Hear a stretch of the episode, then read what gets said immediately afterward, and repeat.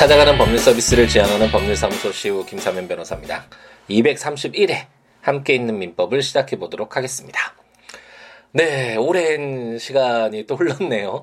아, 채권편을 이제 마무리 짓고 아, 잠시 쉬었다가 아, 다시 이제 친족 상속편을 가지고 찾아뵙겠다라고 스쳐 지나가면서 말씀드렸던 것, 것 같은데 벌써 15일이 지났네요. 이제 또 되돌아보니까 정말 어, 하루 이틀 지났나라는 생각이 들었는데 어느새 또 어, 절반에 해당하는 한 달의 절반에 해당하는 시간이 금방 아, 지나가고 아, 또 기다리셨던 분들이 상당히 많으실 텐데 아, 좀 늦게 찾아뵙게 돼서 아, 죄송하다는 말씀을 우선 드리고 시작을 해보려고 합니다. 우리가 이제 친족 편을 공부를 하게 될 텐데 이제 친족 편을 마무리 짓고 이제 상속 편까지 하면 아, 민법 어, 어떤 아, 일반법 어, 사법의 기본법이자 일반법인 가장 기초적인 에, 법이라고 할 수 있는 이 방대한 양의 아, 항상 기초가 중요하고 기본이 중요하기 때문에 에, 기본적인 것들은 내용이 굉장히 에, 방대할 수밖에 없잖아요. 모든 것들을 좀 예정을 하고 어, 준비를 하고 있어야지 이 기본에서 이제 특별한 어떤 어, 경우들을 어, 대비하기 위한 이런 특별한 사유들은 한정되어 있으니까 그 역할이 에, 그 수가 적을 수 있는데 기본은 항상 모든 것을 아우를 수 있어야 되기 때문에 에, 민법이 1118개의 정말 많은 양의 에, 조문을 담고 있는 아, 이 아, 민법인데 우리가 지금까지 이제 어려운 부분들은 사실 에, 다 지나왔죠. 아, 가장 어려웠던 민법 총칙 우리가 어, 민법이 무엇인지 전혀 알지 못하는데 어, 민법에 공통적으로 적용되는 내용들을 따로 뽑아서 그 핵심 에키스라고 해야 되나요? 핵심들만 에센스라고 해야 되나? 이거 영어가 갑자기 생각이 잘 안 나는데 어쨌든 이 핵심적인 부분만 따로 뽑아놨다라고 하는 것은 어느 정도 내용을 알아야지 그런 어떤 공통적인 내용들, 일반적인 내용들을 우리가 이해를 할 수 있는데 아, 이런 것들을 민법을 전혀 모르는 상태에서 그 핵심적인 내용들을 따로 뽑아서 공부를 하다 보니까 이게 도대체 우리나라 우리나라 말인지 예, 다른 뭐 어, 외래어인지 아니면 뭐 어, 다른 세계 언어인지 어, 그렇게 오해가 될 정도로 처음에는 굉장히 힘들었을 텐데 우리 판택된 시스템이 에, 그런 거 체계를 갖고 있다는 설명을 에, 많이 드렸었죠. 그래서 처음 공부할 때는 참 민법 총칙부터 시작을 하고 대학에서도 일반적으로 뭐 교양 수업 또는 에, 법학과의 경우에도 첫 번째 에, 시간에 이제 민법 총칙을 공부를 하는데 이것이 과연 맞는 교육 방법인지는 의문이 든다라는 에, 그런 저 개인적인 말씀도 의견도 에, 말씀드렸던 것이 에, 기억이 나네요. 어쨌든 그런데 이렇게 공부하기는 어렵지만 한번 이렇게 민법 총칙을 어느 정도를 이해를 하고 개별적인 에, 물건에 대한 권리 에, 의무 관계를 또 법률 관계를 다루고 있는 물건편 에, 그리고 어떤 특정인에게 어, 다른 사람에게 어떤 특정한 급부 무엇을 뭐 매매 계약을 체결했다면 어, 제가 뭐 김밥을 어, 천 원에 사기로 했다. 그러면 그 김밥을 받을 권리 그리고 그 김밥에 해당하는 천 원을 어, 지급해야 되는 의무 어, 이런 어떤 특정인에게 특정한 급부를 요구할 수 있는 이런 관계들 다른 사람들과의 관계를 다루고 있는 채권 아, 그런 물건과 채권 이게 가장 어, 핵심적인 내용이라고 할 수 있는데 어쨌든 이 내용들을 이제 민법 총칙을 어느 정도 이해하고 민법 뭐 물권편과 채권편을 이제 공부를 하고 다시 이제 민법 총칙을 보면 아 이거 입법 기술상으로 아 동일하게 반복되는 내용들을 계속 만약 민법 총칙이 따로 없었다면 물권편에서도 주체 부분 뭐 미성년자와 관련된 부분 채권편에서도 각 조문에 해당되는 내용이 있으면 계속 언급을 해야 되잖아요. 그래서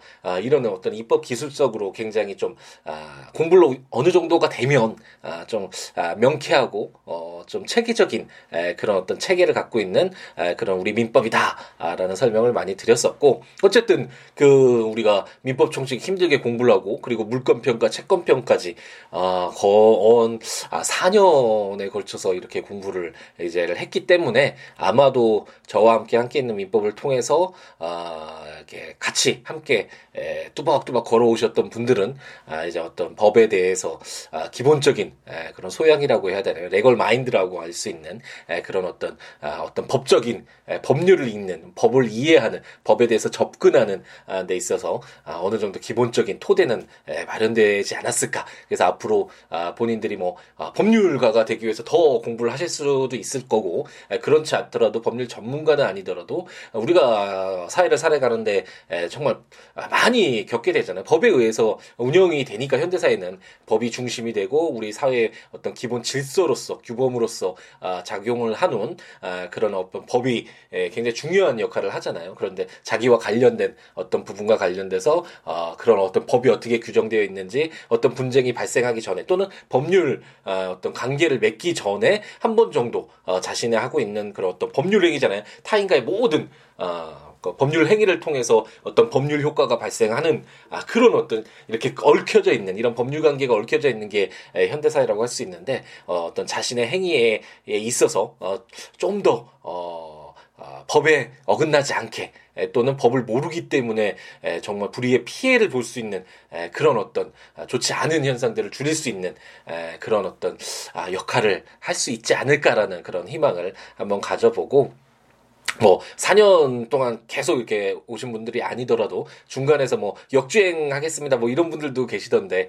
에, 한 번씩 이렇게 아, 들어보시면 에, 그래도 어느 정도 법에 대해서 어, 가깝게 느낄 수 있는 그런 기회는 아, 제공하지 않을까 이거 또 제 자랑으로 처음 오랜만에 시작하자마자 아, 또 자랑으로 시작하는 것 같아서 좀 그렇긴 한데 어쨌든 아, 그런 기회를 제공해 드리기 위해서 아, 함께 있는 민법을 아, 지금 진행하고 있고요. 아 최근에 에, 그, 그, 그, 함께 있는 민법 그 전자책으로 제가 발간한 게 이제 꽤 됐잖아요. 처음에는 사실 이런 전자책이나 뭐 이런 책을 발간한다는 생각은 전혀 하지도 못하고, 아, 블로그에 한 개 조문씩 이렇게 포스팅 하면서, 아, 이제 가볍게 써서 내려갔는데 그런 것들을 아, 좀 정리해서 책으로 내달라는 분들이 많아지고, 그래서 또 책으로 이렇게 전자책으로 아, 내다 보니까 어느새 그 책이 나온 지도 한 2, 3년이 지났죠. 그래서, 어, 이런, 한 2, 3년이 지났는데, 어, 이 함께 있는 민법을 구입해서 어, 읽어도 되나요? 뭐 이런 분들도 있고 제가 어디에서 봤나요? 그 어, 어떤 그 서점 인터넷 서점 중에서는 그 댓글인가요? 그걸 쓰셨던 분 중에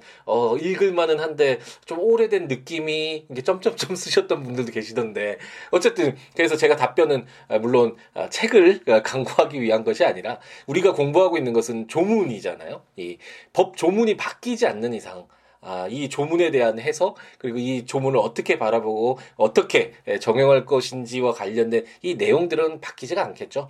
에, 물론 고전이라고 할 수 없겠죠. 우리가 고전을 계속 보는 이유는 그 고전에 담겨져 있는 기본적인 내용 아, 우리가 아, 인간으로서 살아가는데 필요한 그런 어떤 기본적인 내용들이 바탕이 되어 있기 때문에 거듭거듭 읽어도 어, 그것에서 어떤 도움을 받고 어, 어떤 감동을 느끼고 어, 이런 것이 고전해 주는 역할이잖아요. 그것처럼 아, 비록 함께 있는 민법이 고전은 아니지만 이 법률이라는 것이 존재하는 한이 법률을 바라보고 해석하고 친근해지는 그런 기회를 갖는 데 있어서는 뭐 시간 전혀 상관없겠죠. 10년이 지나든 20년이 지나든 법이 바뀌지 않는 한 아, 어떤 그래도 효율 그 어떤 효용성은 있을 것 같으니까 이용 가치는 있을 것 같으니까 아, 뭐 함께 있는 민법을 아, 책을 구입해서 어, 공부를 하시겠다는 분들은 구입하셔도 되지 않을까라는 그런 말씀을 드려보고 뭐 그 이 법에 대해서 좀 더 자세하게 또 충실하게 더 좋은 책들도 많이 있을 수 있으니까 함께 있는 민법이 꼭 아니더라도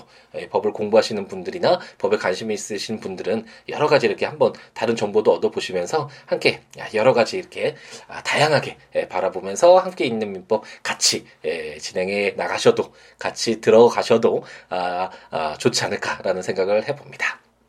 이게 또 15일을 쉬고 아, 녹음을 하다 보니까 말이 버벅거리죠. 무슨 말을 하는지 에, 잠시 깜빡깜빡 잊기도 하고 아, 이런 아, 패턴이 있네요. 역시 에, 계속 아, 좀, 아, 유지가 매일같이 이렇게 진행을 하다 보면, 아, 그 어떤, 아, 공부의 흐름, 이 법을 읽어나는 그 흐름이나 제가 어떤 이야기를 하고 있고 어떤 방향으로 진행하고 있구나라는 것들을, 아, 좀 제가 인식을 하면서 이렇게 진행을 할 수 있는데, 아, 쉬다가 하면, 아, 좀, 좀, 저도 어려운 것 같습니다. 들으시는 분들도, 아, 어려우시겠지만, 아, 그래서, 아, 이제 다시 시작을 했으니까, 아, 친족편부터 열심히 한번 달려가 봐서, 아, 한 300개 조문이 남았죠. 아, 300, 한 400개 정도 조문이네요. 400개 좀 안 될 것 같은데, 아, 열심히, 아, 열심히 읽어 나가서 아마도 내년 초 정도에는 우리가 드디어 한 횟수로는 5년 차에 예, 한 4년이 넘는 4년 몇 개월에 예, 걸쳐서 읽었던 대장정을 예, 마무리 짓도록 한번 해 보겠습니다. 그래서 이제 친족편을 우리가 들어갈 갈 텐데 우리가 아 기본적으로는 제가 지난 시간에 말씀드렸나요? 채권편을 마무리 지으면서 아니면 그 민법을 한번 정리하면서 말씀 아, 드렸는지 정확히 기억은 나지 않는데 에, 그 개인들 간의 법 국가가 딱 등장하는 공법이라고 하잖아요. 이런 형법처럼 어떤 금지되는 행위를 딱 마련해 두고 그것을 어기는 행위가 있었을 땐 어떤 개인들이 그 피해자들이 나서는 것이 아니라 국가가 등장해서 어, 어떤 책임을 묻는 이런 것을 공 법이라고 한다면 사법이란 개인들 간에 발생하는 물론 개인에는 뭐 삼성전자나 현대자동차나 이런 어떤 법인도 포함되지만 이런 개인들 간에 발생하는 어떤 분쟁에 대해서 해결 기준 예, 그리고 어떤 뭐 어떤 어, 방향 지침 어, 어떤 기준점이 되는 것이 어떤 사법이라고 할 수 있고 이런 사법의 기본법이 민법이잖아요. 그랬을 때 어떤 분쟁 대상을 생각을 해보면 가장 일반적으로는 내 물건 만약 내 물건에 피해를 본다면 어 이것을 어떻게 내 물건을 보호하고 피해를 입혔을 때 그 손해를 물을 수 있는지와 관련된 이런 물건에 대한 아, 어떤 아, 권리 의무 관계, 법률 관계를 규율하고 있는 물건 그리고 어, 아까 말씀드렸듯이 뭐 매매 계약을 체결될 수도 있고 임대차 계약을 체결할 수도 있고 아니면 제가 실수로 갑돌이를 넘어뜨려서 갑돌이가 어, 치료비가 어, 치료를 해야 되는 그런 상황이 발생해서 치료비 채무가 제가 부담해야 되는 그런 어떤 채무가 발생할 수도 있잖아요. 이것처럼 특정인에게 어떤 특정한 급부를 해야 되는 이런 여러 가지 이해관계가 감, 어, 담긴 이런 채권 관계. 그래서 이 물건과 채권이 어, 어떤 어, 사인 개인들 간에 발생하는 어떤 분쟁의 대부분이다라고 아, 말씀드릴 수 있을 것 같고 그래서 물권편과 채권편이 양이 굉장히 많고 그 공 부할 내용들도 굉장히 많잖아요. 판례에 나온 것도 많고 그래서 이 두 가지가 핵심이고 이 두 가지의 어떤 공통적인 내용들을 뽑아낸 것이 이제 민법 총칙에서 이제 담아두고 있었던 것이고 우리가 지금까지 공부했던 내용들이죠. 그리고 이제 오늘부터 공부하게 될 친족 그리고 어 이제 친족편을 끝나고 나서 어 우리가 마지막으로 접하게 되는 이제 상속편을 이제 공부를 하게 될 텐데 이 내용들은 약간 다르죠. 어, 우리 사법은 불특정 다수와 관련된 내용이잖아요. 제가 뭐 갑돌이와 법률 관계를 맺을 수도 있고 을돌이랑 맺을 수도 있고 어, 이게 다양하지만 가족들 간에 발생하는 어, 어떤 법률 관계라고 해야 되나요? 어, 좀 다르잖아요. 물론 이게 뭐 도덕적이고 아니면 어, 유교적인 관점에서 가부장적인 시각으로 어, 어떤 분쟁의 해결의 기준을 두는 것은 아니지만 어, 어떤 법으로서 어, 우리 에, 물건과 채권에서 모았던 어떤 기준이 되는 그런 법으로서 어, 적용이 되는 에, 그런 법률인 것은 맞지만 이 친족편도 하지만 일반적 부특적 다수 간에 발생하는 그런 법률 관계와는 다른 특별한 부분이 분명히 있고 특히 이 가족 간의 관계에서 물론 상속편은 재산적인 부분이 담겨져 있지만 이 재산적인 부분도 가족들 간에 발생하는 아, 재산 문제잖아요. 어떤 피상속인이 이제 사망을 했을 때 그 피상속인에게 있었던 재산 관계를 상속인들이 어떻게 나누어 가질 것인지와 관련된 이런 내용들 재산적인 부분이긴 하지만 그 범위가 이런 어떤 가족 관계에서 발생하는 그 범위로 제한되니까 그리고 친족의 경우에도 가장 기본적인 내용이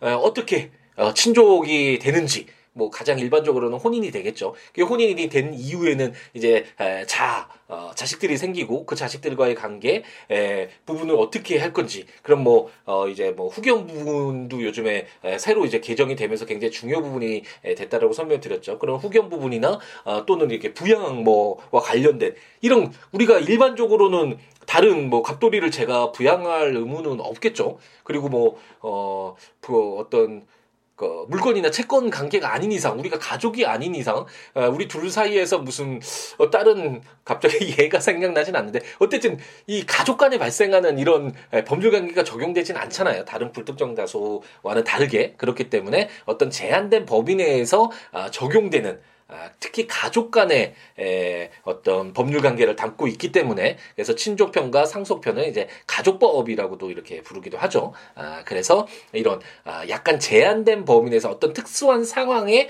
어, 법률 관계를 담고 있는 아, 그런 법률들이 바로 친족 어, 그리고 상속편이다라고 이제 전제를 하고 아, 접근하시면 되겠고 가장 큰 틀에서 바라본다면 어, 우리 계약 한번 생각해 보면 어, 계약편에서 수없이 많이 설명을 드렸었죠. 당사자 임대차들 사이에 어떤 합의가 있었다면 그게 뭐 임대차 계약을 내용으로 하는 것이든 매매 계약을 내용으로 하던 것이든 그 어떤 합의된 내용이 사회의 어떤 질서, 사회 상규에 반하지 않는 이상 국가가 특별히 뭐 개입할 필요 없잖아요. 두 사람 다 양 당사자가 좋아서 그렇게 하겠다는데 에, 뭐 그게 사회에 너무 해를 끼치거나 이렇지 않는다면 어 당연히 뭐 그것에 대해서 관여할 필요가 없겠죠. 그렇기 때문에 어떤 임의 규정이라고 하잖아요. 강행 규정이 아니라 이런 내용들이 많았는데 반해서 가족 관계는 마음대로 갑자기 제가 지나가다가 갑돌이와 우리는 이제 뭐 부부 관계다 이것도 얘가 어, 오랜만에 에, 이것도 좀 이해를 해주시기 바랍니다. 오랜만에 하다 보니까 얘가 좀 이상한 얘가 등장하기도 하네요. 그러니까 우리는 뭐 부부관계로 하자, 뭐 제3자가 와서 우리 셋을 부부관계로 하자 이런 식으로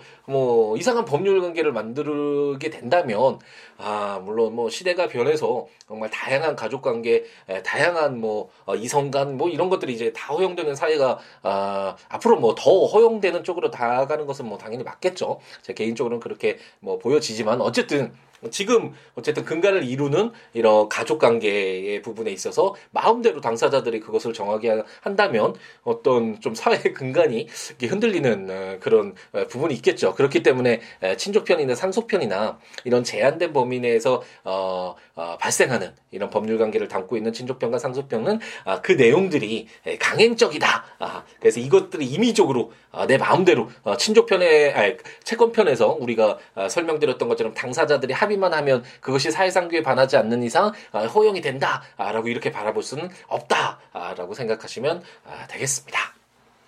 그럼 이제 첫 번째로 어, 총칙 우리 이제 익숙하죠. 총칙이라면 아 친족편에서도 공통적으로 적용되는 이제 나중에 뭐 혼인 관계나 아, 자식들 간의 관계나 뭐 이런 여러 가지 후견인들의 관계나 여러 가지 내용들이 이제 등장을 하겠죠. 그래서 이 등장할 때 공통적인 내용들을 따로 뽑아서 어, 담고 있는 것이 바로 이 총칙이라고 할 수 있고 제 767조는 친족의 정의라는 아, 제목으로 우리가 지금 이제 친족편이라고 하잖아요. 이 그래서 이 친족편 우리가 767조부터 상속편이 시작하기 전까지 이 예, 법률들이 규정하고 있는 이 친족이 그럼 어디까지 누구를 친족으로 할 것인가를 우선 정의를 내려야지 이 적용 대상 아, 우리에게 어떤 아, 객체라고 해야 되나요? 어쨌든 적용할 수 있는 그 범위를 정해줄 필요가 있겠죠. 그래서 767조는 친족의 정의라는 제목으로 배우자 혈족 및 인척을 친족으로 한다라고 해서 앞으로 이제 이 친족편에서 767조 이하에서 친족이라는 말이 나왔을 때 아 친족은 배우자와 혈족과 인척을 말하는구나라고 우리가 전제를 하고 아 이제 읽으면 되겠죠.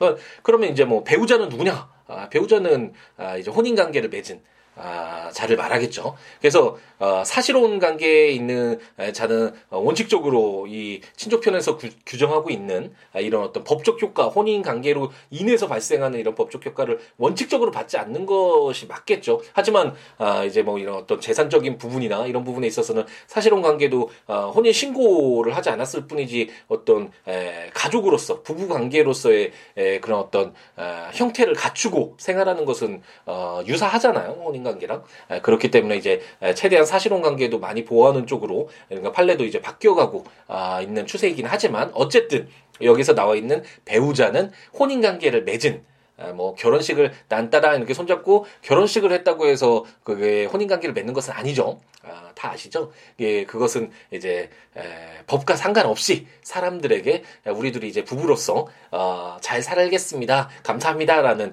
아, 이렇게 알리는 아, 표시행위고 아, 이 아, 법률성 혼인 관계를 맺기 위해서는 혼인 신고를 해야 되겠죠. 예, 이제 증인도 필요하잖아요. 두 명의 증인을 해서 이제 혼인 신고서를 내면 아, 이제 법적으로 부부가 돼서 혼인 관계 관계를 맺게 되죠. 어쨌든 이 배우자 아, 부부는 아, 친족에 포함된다라고 생각하시면 되겠고 혈족은 뭐냐 그리고 인척은 뭐냐 아, 좀 어렵죠. 혈족은 피로 좀 관련되어 있는 것 같기도 하고, 아, 인척은 그럼 뭐 어떤 것이냐 뭐좀 궁금하기도 하죠. 그래서 이 배우자와 혈족과 인척을 아, 이 친족편 에 담고 있는 이 내용들의 적용 범위라고 생각하시면 되는데 이 혈족과 인척은 이제 다음 아, 시간부터 혈족의 정의 768조 다음 어, 시간에 읽을 그리고 769조 인척의 개원 뭐 이래서 여러 가지 촌수 계산이나 이런 내용들이 이제 나오거든요. 아, 이런 내용들을 읽어가면서 아 친족편은 아 친족 아, 배우자와 혈족과 인척 과 관련된 에, 그런 어떤 버, 제한된 범위 내에서 아, 규정되는 법률이구나라고 생각하고 이제 시작을 하시면 아, 되겠습니다.